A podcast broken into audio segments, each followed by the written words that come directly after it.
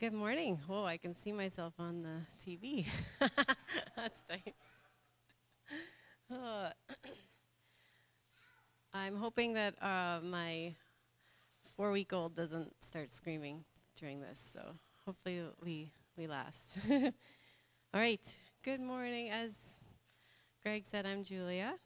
And yeah, I just I had been thinking about this passage for a while now, and I was thinking I'd like to share something with the church. So hopefully, yeah, I pray that the Holy Spirit will speak to you in one way or another, and yeah, He'll just meet us here. So it's, yeah, it's really good to be with you here today. As our liturgy this morning pointed out, um, each, when we do this often, we all come from scattered lives and then it also calls us to, to breathe deeply and to recenter our scattered senses. And I love this personally. I love that we do that weekly because it's kind of a small moment of healing for me every week. Yes, healing.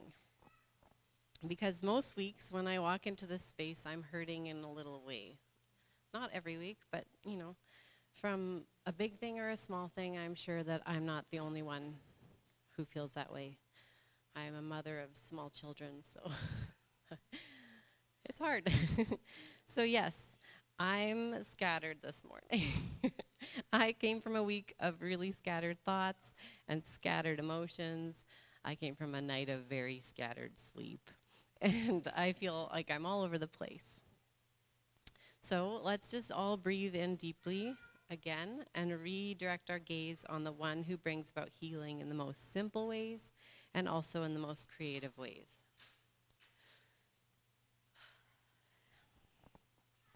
So I've titled this teaching Jesus' Creative Healing, and I won't have a, anything up there, so you can just listen to me.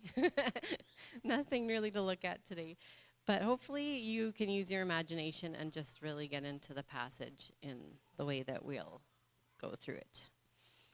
So I've titled it this because I, I, I really think that the story in John 9 displays Jesus' creativity. So, before we get into the passage again, thank you, Cameron, wherever you are for reading it. It's very long. We'll probably just, I'm just going to read a portion of it. Um, and it's good that we read it already because it'll be fresh in our minds. But I want you to take a moment and think about a time that you've experienced healing in your life. That could literally mean a deep breath after a long day or week or an overnight miraculous healing of a muscle that you strained that takes weeks to recover, um, or the long road of meds and therapy needed to deal with physical, mental, and or emotional trauma. Whether it was a physical healing, a mental healing, an emotional healing, a spiritual healing, we've all experienced healing in one way or another. The story I'd like to look at, as we already pointed out, is in John 9, and I know before this morning you have all undoubtedly heard the story before, but I'd like to explore some details that, in my opinion, make the story really fascinating and encouraging and challenging. So, if you like, I'm just going to read actually the, the first part, portion of it. So you can just listen as I share as I read it. I'm also going to read it in the message because I really like the way that it's worded. Walking down the street, Jesus saw um, this is John 9, 1 to 7. Walking down the street, Jesus saw a man bl- blind from birth. His disciples asked, Rabbi, who sinned that this, this man or his parents, causing him to be born blind? Jesus said, You're asking the wrong question. You're looking for someone to blame. There's no such cause and effect here. Look instead for what God can do. We need to be energetically at work for the one who sent me here, working while the sun shines. When the night falls, the workday is over. For as long as I am in the world, there is plenty of light. I am the world's light.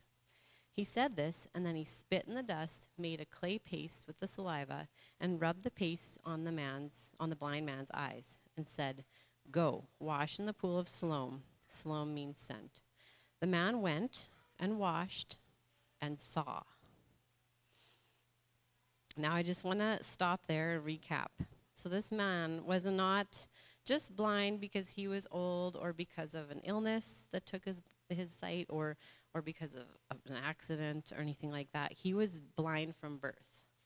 So he came out of his mother's womb not seeing anything.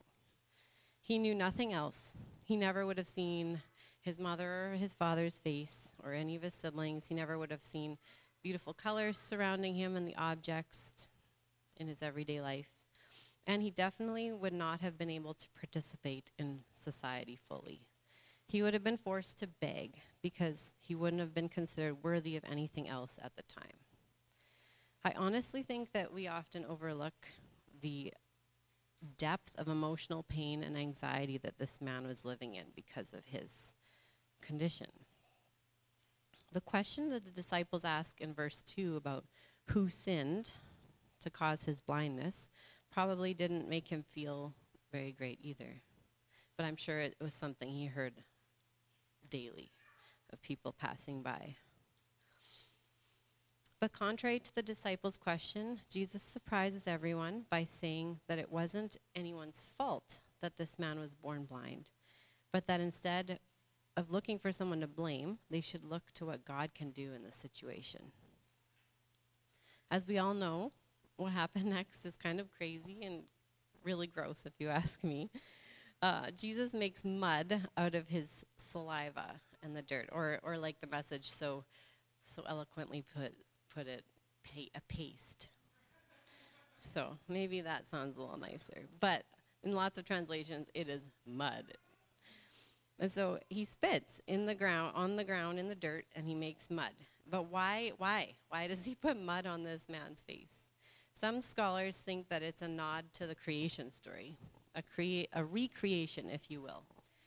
Just as God made man from dirt, so he's going to create a miracle through the same means. Making mud out of spit is significant because many of the Jews would have considered saliva an unclean human discharge. And in pagan culture, saliva was often associated with magical practices. Therefore, in doing this, Jesus claimed to have spiritual authority over pagan mag- magic. And he also would have offended most, if not all, of the Jews in the crowd. Regardless of who was around and what anyone was thinking, Jesus did something that would have undoubtedly made the blind man very uncomfortable. He took the freshly made spit mud and rubbed it all over the man's eyes. Then he tells the man to go to this pool, the pool of Siloam, and wash. Now, I when I was in Bible school, I sat down with one of my profs because I was really curious about the geography of of where this pool might have been in relation to where he was. And we came to the conclusion that this man, the pool was not right beside him. It was a little ways away. So this is the part that stands out to me the most and it just like boggles my mind is that this man, still unable to see, has to get himself to the pool in order to actually wash his eyes. And assuming that he was near the temple when Jesus walked by, which he probably was, he would have likely had to walk about a kilometer and a half to two kilometers to get to this particular pool. That's like walking from here all the way down to Safeway and then some, blind. And probably not a straight road like Warman Road or Wanuskewin Road. We're talking probably winding streets with rocks and bumps and people in the way. So, this man would have had to awkwardly stumble blindly through the streets, past the onlooking crowd with saliva ridden mud drying on his face and in his eyes. But what really gets me is the fact that this man actually does exactly what Jesus says. With no hesitation, at least not that we see in the text. He might have thought about it for a bit, but the text says he goes and he does what Jesus says. So he walks, he humiliates himself, trudges across town, and washes in the pool and sees. For the first time in his entire life, he sees. It's actually mind blowing. Now, the reason I wanted to point out these details is because it just shows that taking the steps that Jesus is asking us to take in order to find healing is worth it, no matter how difficult it is. Uh, this coming April marks 15 years since I had some major surgical complications from a routine appendectomy. that left me with mysterious and serious infections in my body. It's a really long story, and I know I've shared briefly about it in the past, so I won't go into details about it. But I've since recovered physically and mentally and emotionally. But I walked through quite a few years of, of anger and hurt because of this. Ultimately, just feeling abandoned by God, I think this is what it came down to. I also chose to live recklessly for a season because of the, the brokenness that I was in, which just harmed me even more emotionally and mentally and spiritually. It wasn't until several years after these health issues took place when I decided to really let Jesus in on my journey to healing. I spent hours every day just walking, literally walking with Jesus. I think I've shared this with our church before. It's just, yeah. And on these walks, I would pray and I would yell and I would throw rocks and swear even. And I would just, you name it, I would just let it all out. But I would do it with Jesus walking right next to me. And I can tell you that I've never felt more alive than in this season. I've never felt more close to Jesus than in this season because I trusted that He was walking with me and that He was walking me through a process. So on these walks, I would hear the Holy Spirit and I would was I would be challenged, I would be encouraged and challenged by him to make amends with myself and with others. He asked me to do some really difficult things in order to find closure and to move on and be whole again.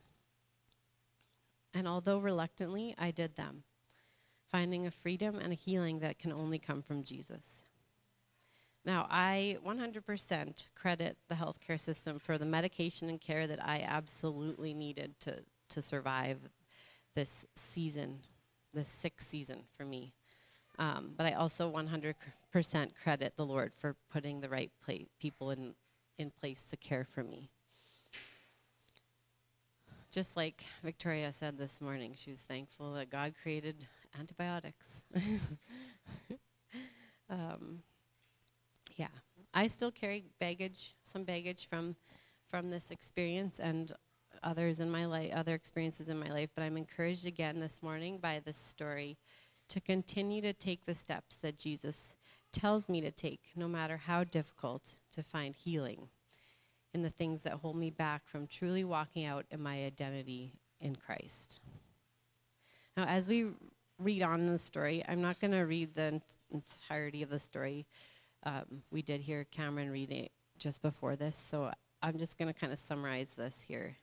As we read on in the story, we see that this man who's just encountered Jesus cannot stay quiet. He unashamedly shares his experience several times um, with everyone who will listen and even those who won't.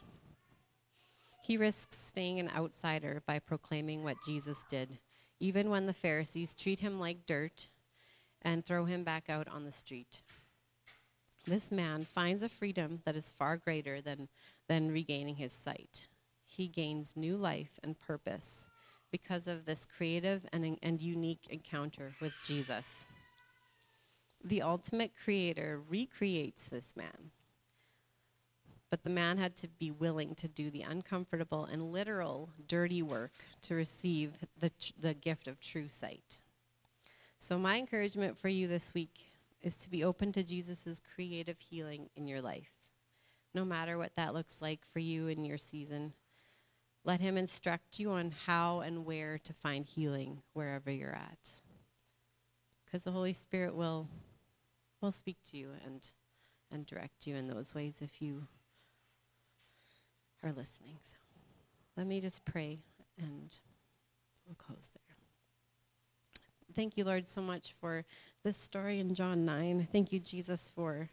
Um, yeah, just how radical you are and how um, when you encounter when we encounter you, big things happen and healing happens. And I just thank you so much, Jesus, that um, when you're walking down the street and you you you notice us, you see us and you notice us, and you want healing for us. And so I pray, Jesus, for that for our church, for everyone in here individually, that there would be this would just be a season of healing and that you would just meet us in your in your ultimate creativity because you are the ultimate creator and that you would just mold us and make us new and bring us new life in whatever season we're in jesus. I pray that holy spirit that you'd speak to us and that we would hear your voice and take the steps that we need to come closer to you lord and to just yeah be that light that that you are in this world. I thank you that you walk with us through all of this and that we are never alone, and you promise that. We pray, pray this all in your name, Jesus. Amen.